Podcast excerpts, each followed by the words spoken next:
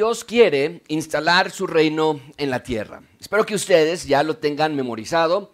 Si la mayoría de los creyentes deberíamos tenerlo memorizado ya. Nosotros aquí en Gracia Abundante tenemos ese énfasis fuerte en la teología del reino, así que espero que ustedes ya lo tengan bien memorizado. Desde el inicio ese ha sido su plan.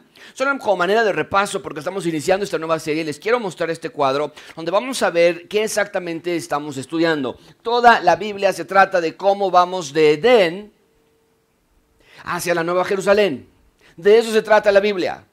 La Biblia nos dice el plan que Dios ha hecho para revelarnos quién es Él y cuál es su plan, cuál es su estrategia de llevarnos de Edén a la Nueva Jerusalén una vez más. La Biblia nos revela eh, que es a través de la instalación de su reino en el Mesías Jesús que podemos regresar a su reino otra vez, a su diseño original. La Biblia abre en el libro de Génesis y nos dice que en Génesis que Dios es el rey creador. Él formó todas las cosas con el poder de su palabra, los cielos, la tierra, la creación, el ser humano, todo fue creado por Dios. Ahí tenemos la primera instalación del reino de Dios en la tierra, en el jardín del Edén, en el libro de Génesis. Adán y Eva eran los primeros ciudadanos del reino y su tarea era muy simple, poblar la tierra con ciudadanos del reino, pero fallaron. Decidieron crear su propia dinastía. Y así fue. El ser humano estaba lejos de Dios, pero Dios no estaba lejos de ellos. Después llega la historia de Noé, que también la tenemos aquí en Génesis, pero con Noé llega un nuevo inicio. Dios decide reiniciar todo. Una nueva creación, envía el diluvio y, destruye toda la creación y, y decide empezar desde cero. Una nueva creación a través de Noé y de su familia. Y Dios les mandó a Noé y a su familia la misma orden de antaño llenen la tierra de mis ciudadanos, expandan el reino. Pero Noé también falló. Decidió crear su propia dinastía. Noé. Y otra vez el ser humano estaba lejos de Dios, pero Dios no estaba lejos de ellos. Y entonces Dios ahora eligió a Abraham. Y Abraham es un individuo que llega en la historia de Génesis también para instalar el reino de Dios en la tierra porque Dios lo eligió a él. ¿Por qué Dios eligió a Abraham? Porque quiere instalar su reino en la tierra. Dios quiere reinar sobre su criatura para reinar en paz, justicia y prosperidad. Y entonces llevó a Abraham a una travesía hacia una tierra que Abraham no sabía que era. Pero Dios le dice, es una tierra que yo he preparado para ti, la tierra prometida. Israel se convertiría en la sede del reino de Dios. Y Abraham tuvo un hijo, y está en la pantalla, ¿cómo se llama? Isaac, e Isaac ahora era el heredero de las promesas que Noé y que Abraham y que ellos habían recibido acerca de la promesa del reino de Dios. Y quiero hacer aquí un énfasis muy fuerte. El reino de Dios no se basa en el hombre, sino en Dios. Abraham no hizo nada para merecer su promesa ni Isaac, ni nadie, es todo gracias a la perfecta voluntad del rey soberano. Y entonces Isaac se casó con su esposa que se llamaba Rebeca, pero había un problema. Rebeca e Isaac no podían tener hijos. Rebeca era una, una mujer estéril. Y encima de que ser estéril era un suicidio social, la gente las veía como unas personas de segunda clase, el problema real de Isaac y Rebeca era que necesitaban tener hijos si es que acaso la promesa del reino de Dios se iba a cumplir. De no tener hijos, Isaac y Rebeca, entonces la promesa que su abuelo Abraham, Abraham había recibido acerca de un reino innumerable, grande, no se iba a cumplir de no tener hijos. Y entonces Isaac oró a Dios para que Dios le diera un hijo, pero algo muy extraño ocurrió. Vean esto en Génesis capítulo 25. Tenía Isaac 40 años cuando tomó por mujer a Rebeca, hija de Betuel el arameo, hermana de Labán el arameo. Isaac oró al Señor en favor de su mujer porque ella era estéril y el Señor lo escuchó y Rebeca, su mujer, concibió. Pero esto muy extraño sucedió. Esto es algo muy interesante. El libro de Génesis dice, los hijos luchaban dentro de ella. Y ella dijo, si esto es así, ¿para qué vivo yo? Y fue a consultar al Señor. Y la razón de que estos bebés estaban peleando dentro de su vientre, lo explica en el versículo 23, es que el Señor le responde, lo que sucede es que hay dos naciones en tu seno, en tu vientre, hay dos pueblos dentro de ti y se van a dividir desde tus entrañas. Un pueblo será más fuerte que el otro y el, y el mayor servirá al menor. Cuando se cumplieron los días de dar a luz, había mellizos en su seno. El primero salió rojizo, todo cubierto de vello y lo llamaron como y después salió su hermano con su mano asida al talón de Saúl y lo llamaron ¿qué? Wow. Ah, varias cosas por resaltar en este texto. Primero, Dios siempre cumple sus promesas, ¿no es cierto? Lo leemos tan fácilmente que se nos olvida ver lo grandioso de la historia. Rebeca, quien era estéril, dio a luz un hijo. ¿Por qué? Porque Dios es fiel a su pacto, a sus promesas. Pero una vez embarazada, Rebeca tiene, entiende que algo extraño sucede dentro de ella. Y Dios le explica que dentro de sí hay más que dos bebés. Dice Dios, hay dos naciones, hay dos pueblos. Esto quiere decir que los hijos que ella tenía en su vientre en ese momento serían los padres fundadores de dos naciones. Y Dios le dice a Rebeca, que una nación sería más fuerte que la otra y que una nación serviría a la otra nación. Esas son extrañas palabras, ¿no es cierto? Y hasta el día de alumbramiento se dan cuenta que tienen mellizos. Y el primogénito le ponen Esaú, al menor le ponen Jacob. Y la lógica era que Esaú, como el primogénito de la familia, fuese el heredero de las promesas del reino de Dios. La lógica era que Esaú fuese el padre de la nación de Israel. Pero no fue así. Ahora, ¿por qué esto es tan importante? Porque a lo largo de las escrituras vemos que Dios elige al hombre. El hombre no elige a Dios. Y este evento es una muestra más de ello. Ya como adulto, y, ponga mucha atención con esto porque lo vamos a revisar la próxima semana, pero ya como adulto, Esaú despreció su primogenitura. Y esa palabra despreciar es muy importante. Y si ustedes empiezan a leer Malaquías, adelantándose ya al resto del texto del capítulo 1 que vamos a estudiar la próxima semana, ustedes van a encontrar esa palabra que se repite muchas veces, despreciar. Dice Dios, ustedes desprecian mi nombre. Los sacerdotes desprecian mi altar. Pero Esaú despreció su primogenitura y la vendió a su hermano menor por un plato de lentejas. No le importó a Esaú la relación que tenía con el reino de Dios como primogénito, sino que tan fácilmente vendió su primogenitura a su hermano menor. Y la historia del reino de Dios, la promesa de la tierra prometida, nada de eso le importó a Esaú. Y entonces Jacob se convirtió entonces en el primogénito legal de la familia y por lo tanto se convirtió en el heredero de la promesa del reino de Dios en la tierra. Y tal y como Dios se lo dijo a Rebeca, Esaú y Jacob eran más que solo hermanos, eran padres de dos naciones. Véanlo de esta manera. Esaú se convirtió en el padre de la nación de Edom, los edomitas. Mucha atención. Y Jacob se convirtió en el padre de la nación de Israel, los que y de verdad, mucha atención con ese dato porque lo vamos a volver a ver en el texto que tenemos hoy. Acuérdense de esta frase, los edomitas, la nación de Edom, vienen de Saúl y viene nuestro texto que leímos hoy. Pero entonces, en resumen, Dios eligió a Adán, a Eva, a Noé, a Abraham, a Isaac, y de manera inesperada se salió del script y elige a Jacob también. ¿Por qué digo que de manera inesperada? Otra vez, porque Saúl era el primogénito. Pero Dios eligió a Jacob para ser el heredero del pacto de Dios, mientras que Esaú quedó fuera del pacto. Esto es algo que Pablo explica años después, años más tarde, en Romanos 9, vean ustedes, y no solo esto, esto es Pablo hablando, cientos de años después. Y no solo esto, dice Pablo, sino que también Rebeca concibió mellizos de uno, nuestro padre Isaac. Eso lo acabamos de estudiar, lo, acabamos de leer.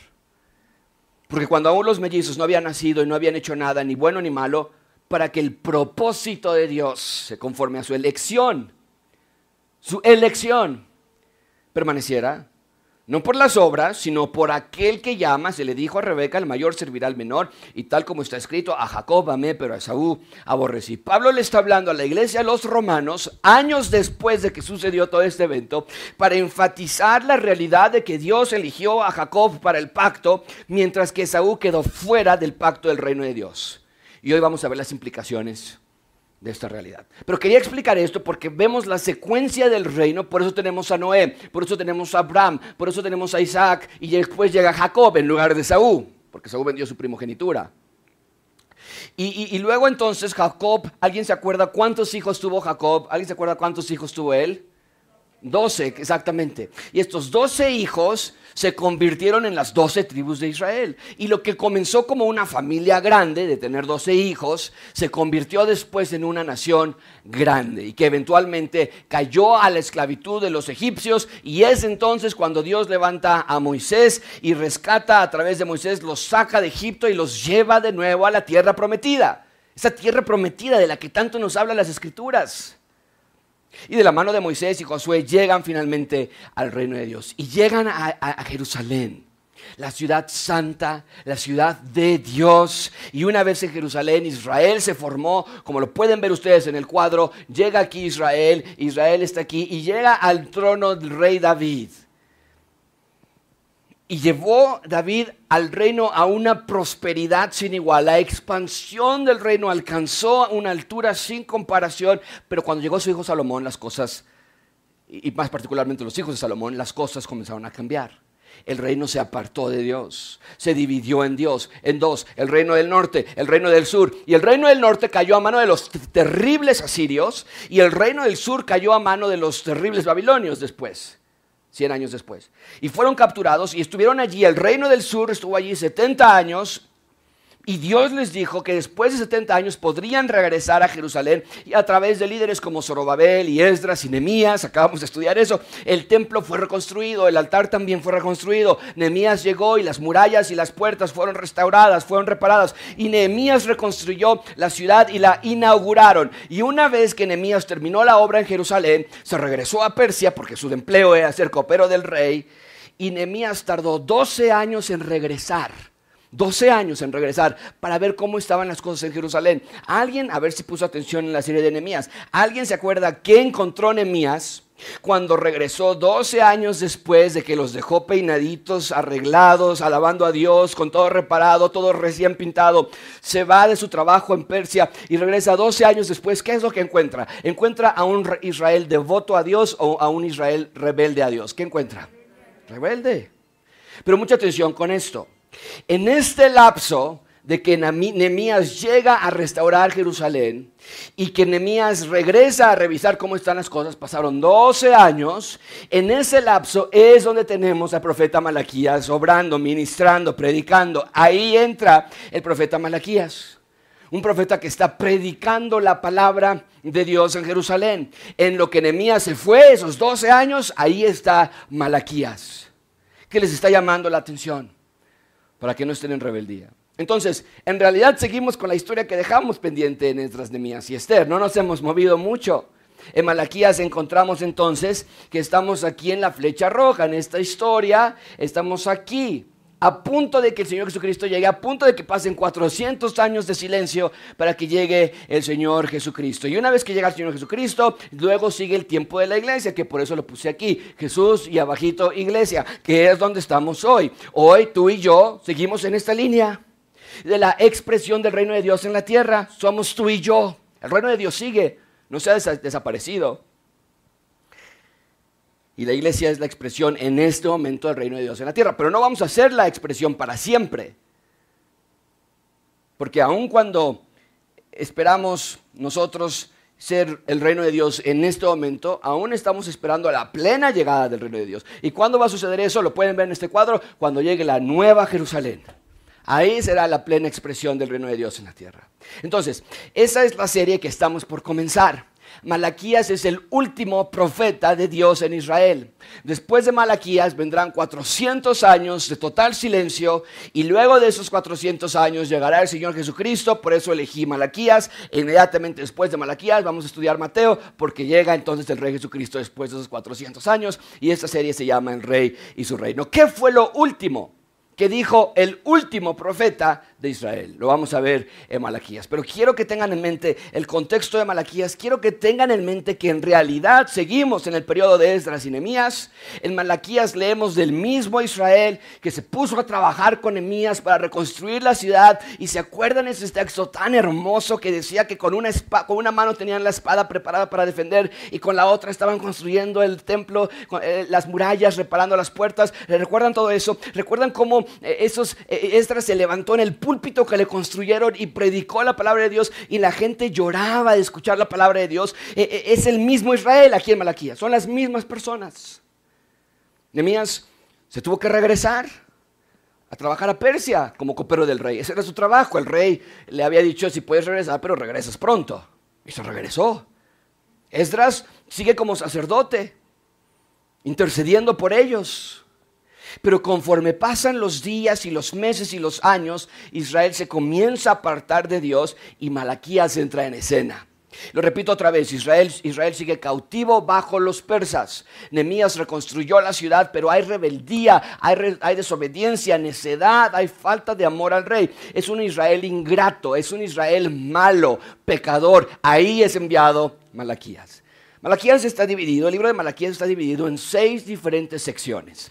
Cada sección comienza con una frase que Israel repetía. Y Dios les va a mostrar que cada frase que ellos repetían es mentira. Malaquías es un libro que les va a demostrar la verdad de Dios. Les quiere llamar la atención. Les quiere dejar en claro que Dios los ama y que es paciente para con ellos. Ese es el punto principal del sermón. Dios quiere que veamos que su amor es incondicional porque su pacto es eterno. Cuando Dios hace un pacto, cuando Dios hace una promesa, nada lo puede detener. Nuestro rey nos ama incondicionalmente, no porque lo merezcamos, sino porque su pacto es eterno, inamovible, inmovible, inalterable. Y le decía, en Malaquías vamos a ver a un rey que les llama la atención a sus súbditos, porque a pesar de que, de que ellos habían visto como Dios había puesto en el corazón del rey Ciro, el rey de Persia, Dios puso en su corazón permitirles regresar a Jerusalén, a pesar de que el rey les envió a Esdras, a pesar de que el rey les envió a Nehemías, a Esther, quien con la providencia de Dios rescató a toda la muerte, a toda la nación de muerte. A pesar de todo eso, Israel comienza a creer y a decir ciertas frases y ciertas maneras de pensar que son totalmente incorrectas. Así que vamos a examinar cada una de estas seis filosofías a lo largo de las siguientes seis semanas, una filosofía por semana. Hoy veremos la primera. ¿Qué empezaron a decir y pensar los judíos en el tiempo de Nehemías, cuando Nehemías se regresa, empezaron a decir entre ellos, y prepárate para escuchar esto, no lo vas a creer, empezaron a decir entre ellos, oye, Dios no nos ama. Este grupo de personas a los que Dios literalmente los rescató de morir porque envió a Nehemías, a Esther y a Esdras, este grupo de personas que vieron la mano de Dios al construir el templo, el punto de reunión de Dios con los hombres, decían, Dios no nos ama. Y veremos qué dice Dios al respecto. Vamos a revisar tres puntos. Número uno, la palabra del rey, amor del rey y finalmente el reino del rey. Vean conmigo, en primer lugar, la palabra del rey. Número uno, la palabra del rey. Versículo 1. Oráculo de la palabra del Señor a Israel por medio de Malaquías. Lo primero que leemos en el libro de Malaquías es la clarísima afirmación de que el documento que los judíos estaban recibiendo de la mano de Malaquías era un documento notarial, oficial, registral, que comunicaba las palabras del rey. Sí, Malaquías lo estaba por predicar Sí, Malaquías era el comunicador, era el mensajero. Pero que no quepa duda, este documento no es de procedencia humana, sino divina. El punto es este, amigos. El rey tenía un mensaje audible para sus ciudadanos. Las cosas no estaban bien. Israel se estaba descarrilando. Y entonces Dios les habla por medio de esta profecía. La palabra oráculo habla de eso, de profecía, de revelación. Entonces, Dios estaba por revelarles su voluntad, su mente, su persona, su santidad. El lector original, cuando llegó Malaquías, tendría que haber escuchado a Malaquías y darse cuenta de qué es lo que Dios esperaba de ellos exactamente. No había ambigüedad con Dios, era claro, el mensaje de Dios es preciso. Y amigos, con nosotros somos, es igual nosotros también somos ciudadanos del reino de Dios y nosotros también nos podemos comenzar a enfriar. Y no dudo que hay personas aquí que están enfriándose, que están alejándose sutilmente, puede ser. Y si ese es tu caso esta mañana, Dios te está diciendo a ti esta mañana, deja de jugar a ser cristiano, regresa, arrepiéntete y sigue adelante. No estás escuchando este mensaje por accidente. Dios quiere que te des cuenta de que lo que estás haciendo o lo que no estás haciendo está incorrecto, es malo y que corrijas tu rumbo. Bien, lo primero que leemos entonces es, este documento no transporta un mensaje cualquiera, sino que son las mismísimas palabras del rey del mundo. ¿Qué más vemos en el versículo 1? Dice el versículo 1, oráculo de la palabra del Señor por medio de Malaquías a Israel. Oráculo de la palabra del Señor a Israel por medio de Malaquías. No solamente vemos el autor intelectual de este libro, que es Dios, sino que también vemos al destinatario de este libro, que es Israel. Y otra vez, si no tenemos cuidado, leemos estas palabras sin ver la relevancia teológica. A ver, ¿qué dijimos que Israel está haciendo en este momento? La mayoría está en Persia, ¿no es cierto? porque no quisieron regresar, se quedaron en Persia, donde estuvieron a punto de morir a manos de Amán, pero Esther intercedió por ellos y Dios los salvó. Y los judíos que sí regresaron a Jerusalén están reconstruyendo todo el tiempo, ¿no es cierto? Es lo que leemos en Esdras, Mías y Esther, reconstruyendo y que reparando y que juntándose para el templo, las puertas, las murallas, todo. Porque la ciudad había sido totalmente destruida por los babilonios y entonces los ciudadanos del reino de Dios tienen que reconstruir Jerusalén. Pero amigos, no quiero que pierdan de vista el por qué. No es porque Dios sea necio. No es porque Dios esté empedernido en que Israel se instale en Jerusalén. Y nosotros diríamos, ya Dios, ya por favor, bájale. Ya, no, ¿por qué tanto? Ya búscate otro pueblo. Búscate otro lugar. O sea, ¿qué tiene de especial Israel? Y la respuesta es nada. Israel no tiene nada de especial. Entonces, ¿por qué es tan durísimo? con tanta, con tanta construcción, que reconstruían el altar y que reconstruían el templo y que reconstruían todo. ¿Y cuál es la respuesta? Porque Dios quiere instalar su reino en la tierra, Dios quiere estar entre nosotros, tal y como era al inicio en Génesis. Entonces, cuando leemos este primer versículo, que Dios les está hablando a ellos, es un recordatorio de la relación íntima que Dios tenía con ellos. Ellos eran su pueblo. Ellos eran su nación, ellos eran sus ciudadanos. Por eso tenemos estas cartas escritas a Israel y no a Persia. No tienes en la Biblia ninguna carta que diga esta carta es para Persia. Hay mensajes, por ejemplo, al de Nínive, pero ningún libro de la Biblia está completamente escrito para un pueblo que no sea Israel. Por eso en la Biblia no tenemos cartas escritas a, a Grecia o a Roma sino que cuando Dios le habla a Israel, Dios le está hablando a su reino. Permíteme mostrarte una última cosa del versículo 1. Dice, oráculo de la palabra del Señor a Israel por medio de Malaquías.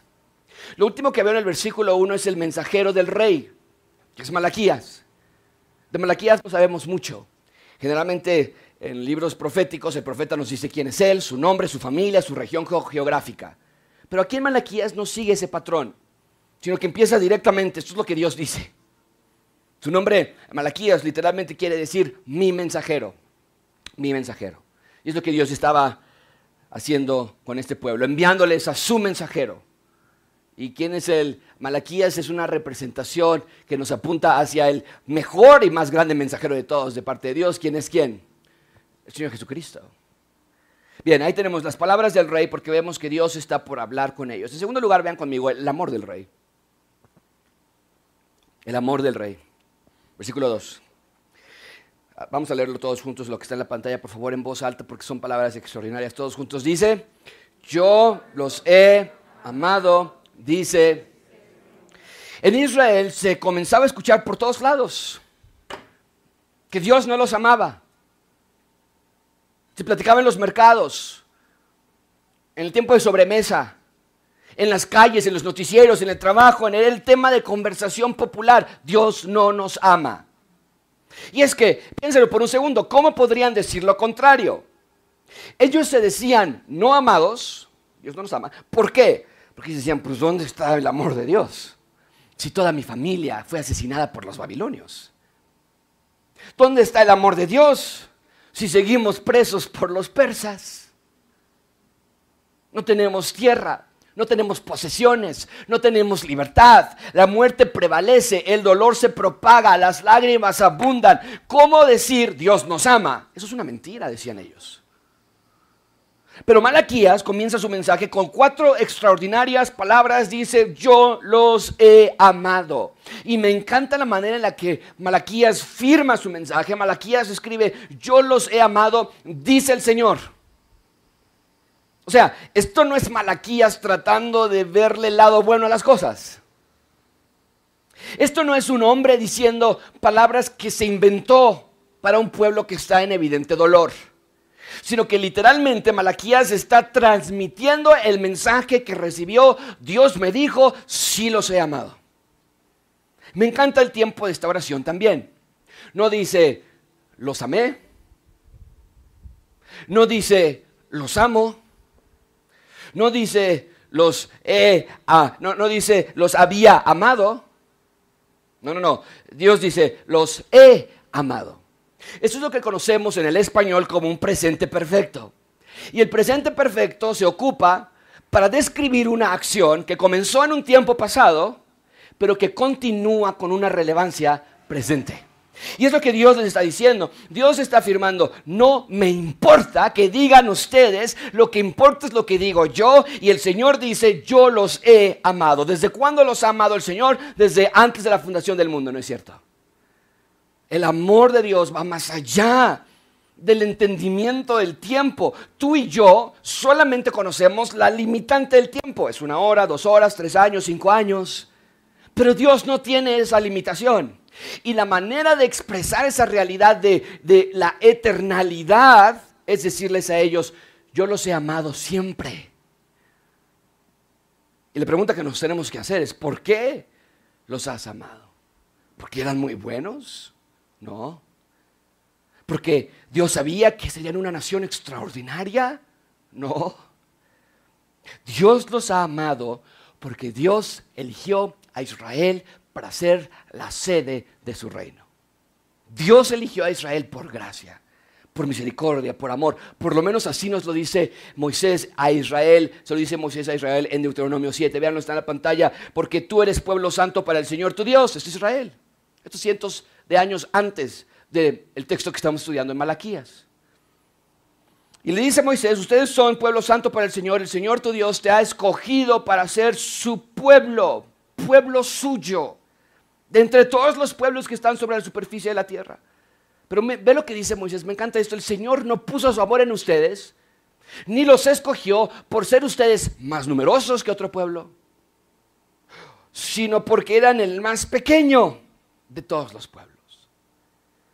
Más porque el Señor los amó, otra vez, y los guardó y guardó el juramento que hizo a sus padres, el Señor los sacó con mano fuerte y los redimió de casa de servidumbre de la mano de Faraón, rey de Egipto. Dios ama a Israel por amor a su nombre, por amor a sus promesas. Mucha atención con esto. Dios ama a Israel por amor a su reino. Y nosotros, que somos también ciudadanos del reino de Dios, también somos amados por la misma razón, por amor de su reino no nos ama por lo increíble que somos, sino porque su amor eternal desde siempre se desliza, cae sobre nosotros, se propaga entre nosotros desde la eternidad, su amor va y hasta la eternidad. Pero quiero que vean la tensión en este texto. Israel está en un periodo oscuro, no se merecían el amor de Dios. Dios pudo haber comenzado el libro de Malaquías diciendo, no los amo ya. Pudo haber comenzado este libro diciendo, no los amo como cuando ustedes me amaban a mí. Y hubiera sido totalmente justificable que Dios dijese algo así, pero no. Dios abre su mensaje con palabras de amor a un pueblo que no se merecía palabras de amor. Dios abre este mensaje afirmando que su pacto seguía en pie. Dios no los había abandonado ni olvidado. Ellos seguían siendo tan amados como siempre habían sido amados. Sin variación, sin cambios. No eran menos amados a pesar de que estaban de cabeza espiritualmente. Amigos, quiero que vean el dulce amor de Dios, quiero que vean las esperanzadoras palabras de Dios. Israel, los amo, aún los amo. Pero estas palabras no nada más son para Israel, sino también para ti, para mí. Pablo lo dice así en Romanos 8:39, ni lo alto, ni lo profundo, ni ninguna otra cosa creada nos podrá qué? Separar de qué? Del amor de Dios, que es en Cristo Jesús, Señor nuestro. Gracias abundante. El amor de Dios para nosotros tampoco cambia. No hay variación en el amor de Dios para ustedes. Si lees tu Biblia todos los días, como deberías, si predicas de Cristo a todas las personas con las que puedes predicarles como deberías, o si te alejas de Él y estás en rebeldía a su voluntad, Él te ama igual todos los días, sin variación en la intensidad de su amor por ti. Entonces, lejos que, de que esto provoque un sentido de obligación en nuestras vidas, de que, bueno, pues ahora tengo que obedecer a Dios, aquí lo que dice en la Biblia, tengo que hacerlo en mi vida también, debería provocar un deseo de amarle también a Él como Él nos ha amado a nosotros. Iglesia, no abusen del amor de Dios. No confundas el amor de Dios hacia ti por indiferencia. A veces pensamos que Dios no hace nada cuando pecamos, decimos, mira lo que hice, no me pasa nada. Pero no pienses que nuestro rey es un rey dormido. No confundas su paciencia por indiferencia, sino que vive apreciando su continuo amor por ti. Dios no es un Dios ogro que está atrás de ti, esperando a ver en qué momento caes para que entonces te, te castigue. No, vive en el amor de Dios, amigo, amiga. Y junto con Juan di, yo amo a Dios porque Él me amó primero. Desde antes de la fundación del mundo, Él ya te ha amado. Bien, Dios abre entonces expresando su mensaje, yo los he amado, eso es lo que Dios decía, y se lo clarifica. ¿Por qué? Escuchen lo que los judíos decían. ¿Por qué Dios tiene que hacer esta afirmación? Vean lo que los judíos estaban diciendo, versículo 2, dice, yo los he amado, pero ustedes dicen, ¿en qué nos has amado? ¿Que Dios nos ama? Decían ellos. ¿De dónde? La conversación popular de los judíos, cuando iban a un restaurante o cuando estaban esperando en la cola por las tortillas o cuando estaban en el banco o cuando iban a visitar a las familias, la conversación popular, nos dice el texto, era, Dios no nos ama. No, había sarcasmo, había ironía, había resentimiento, había enojo de parte de ellos hacia Dios. Ellos decían, no, pues mira, imagínate, si Dios no nos amara, ¿cómo estaríamos entonces? Si así Dios nos ama. Los judíos criticaban a Dios por la forma en la que eran amados. Se sentían no amados, se sentían ignorados, se sentían abandonados, olvidados. ¿Por qué? No porque estuviesen locos. A veces leemos textos como estos y decimos, bueno, ¿qué estaban pensando? Pero no, quiero que te pongas en su lugar por un minuto. No estaban locos. Veían las cosas y decían ellos, esto no está bien, esto no es normal. Estamos exiliados, sin libertad, sin la nación grande y poderosa que Dios le había prometido a Abraham.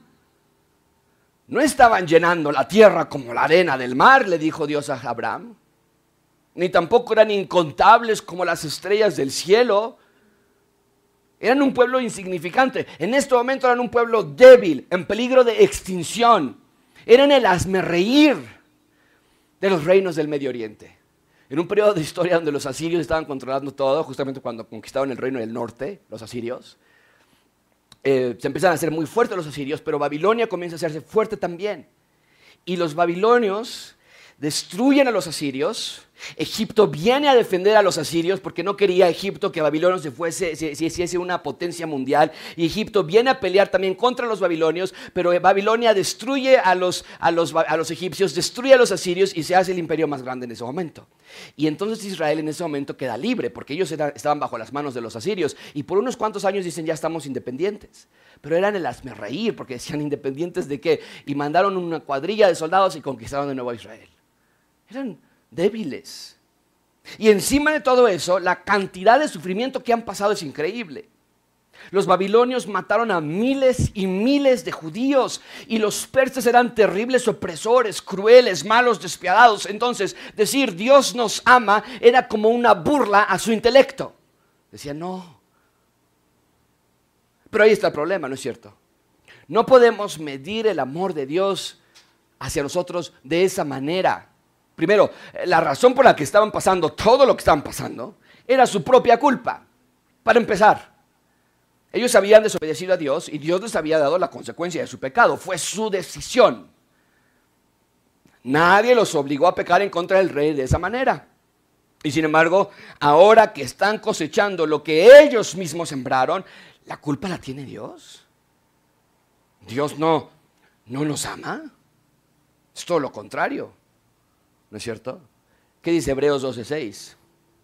Porque el Señor, ¿qué? Leámoslo todos juntos, que dice, al que ama. Entonces, mucha atención con esto. Su enojo por estar en las condiciones en las que estaban, los llevaba a pensar que Dios no los amaba, pero no se daban cuenta que era precisamente el amor de Dios que los tenía en disciplina. Y la pregunta que nos tenemos que hacer es, ¿por qué los amaba Dios de esa manera? ¿Por qué no los abandonaba? Y la respuesta es muy simple, porque Dios así los había elegido.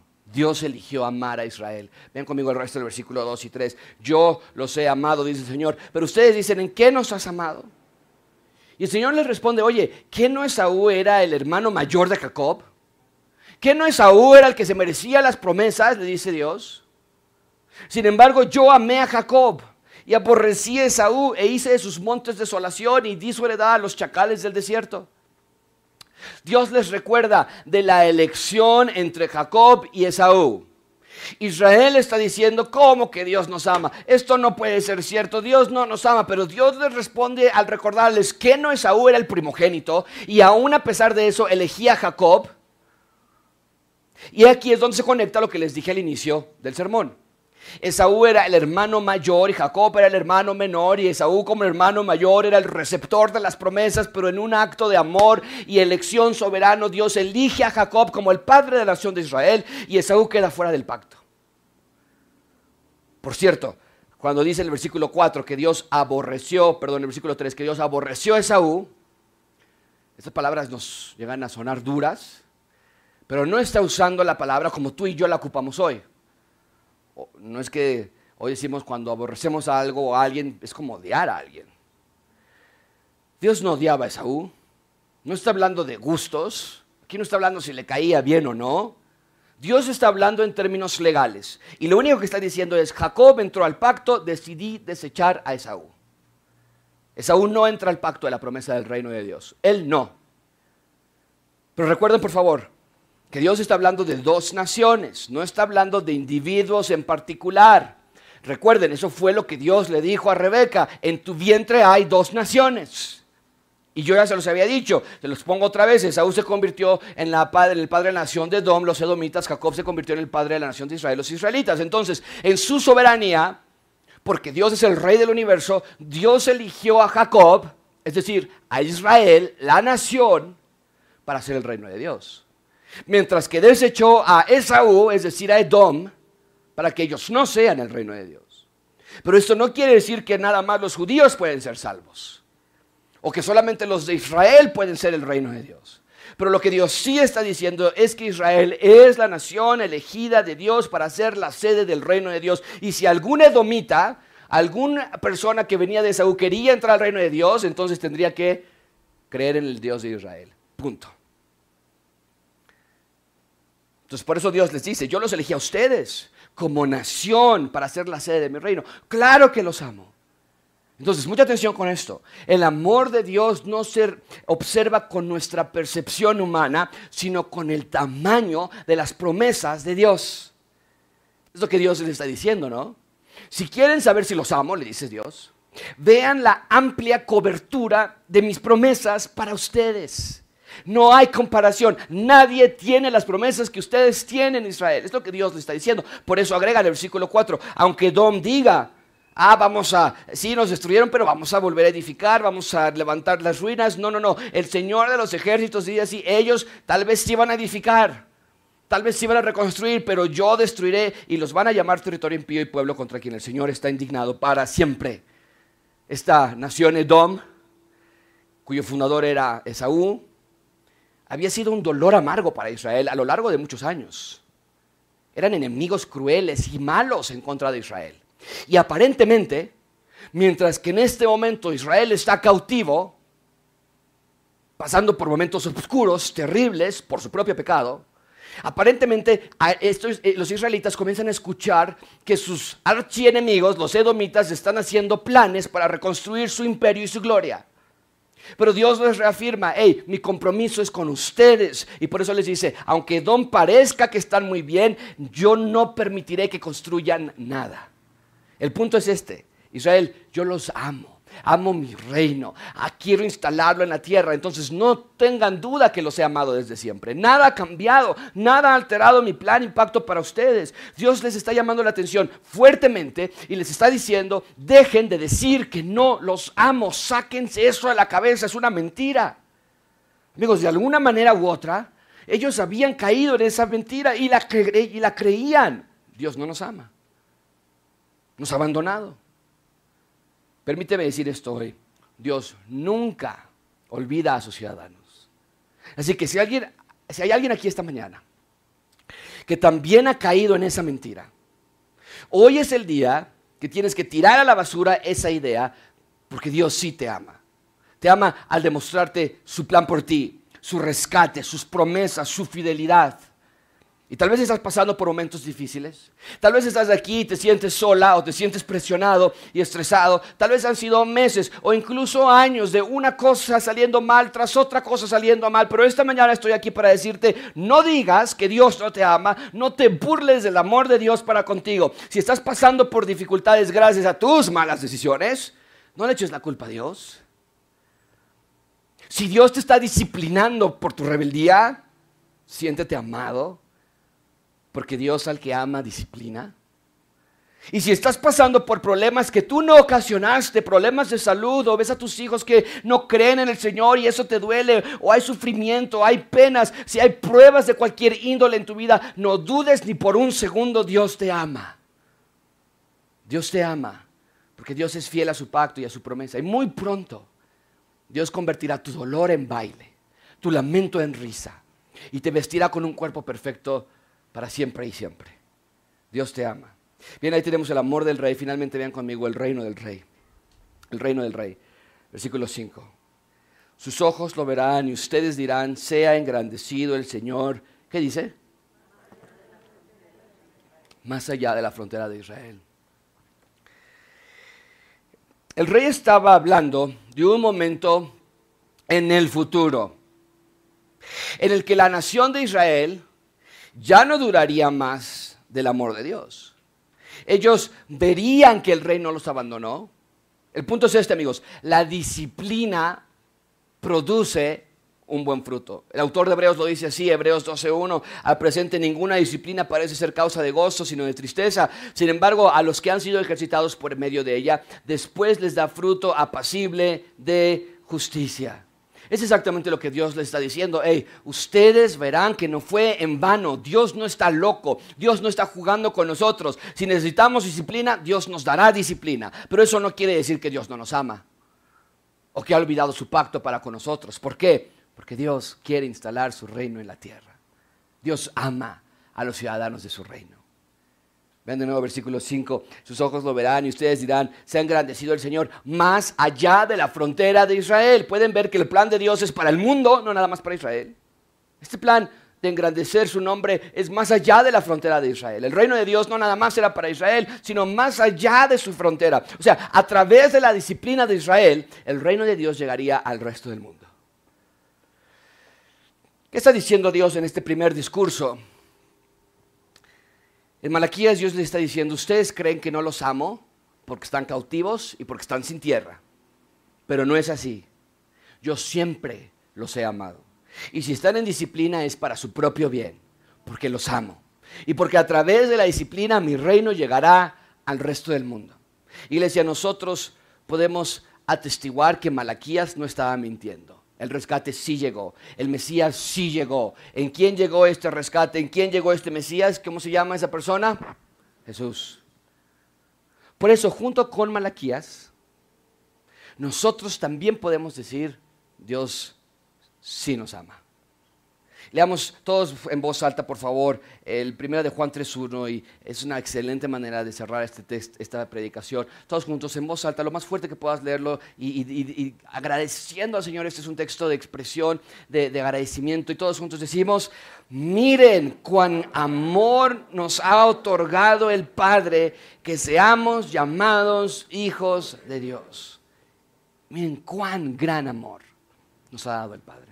Iglesia, qué gran rey de amor tenemos. Entonces ahora vive una vida amando a aquel que te ha amado desde siempre. Oremos.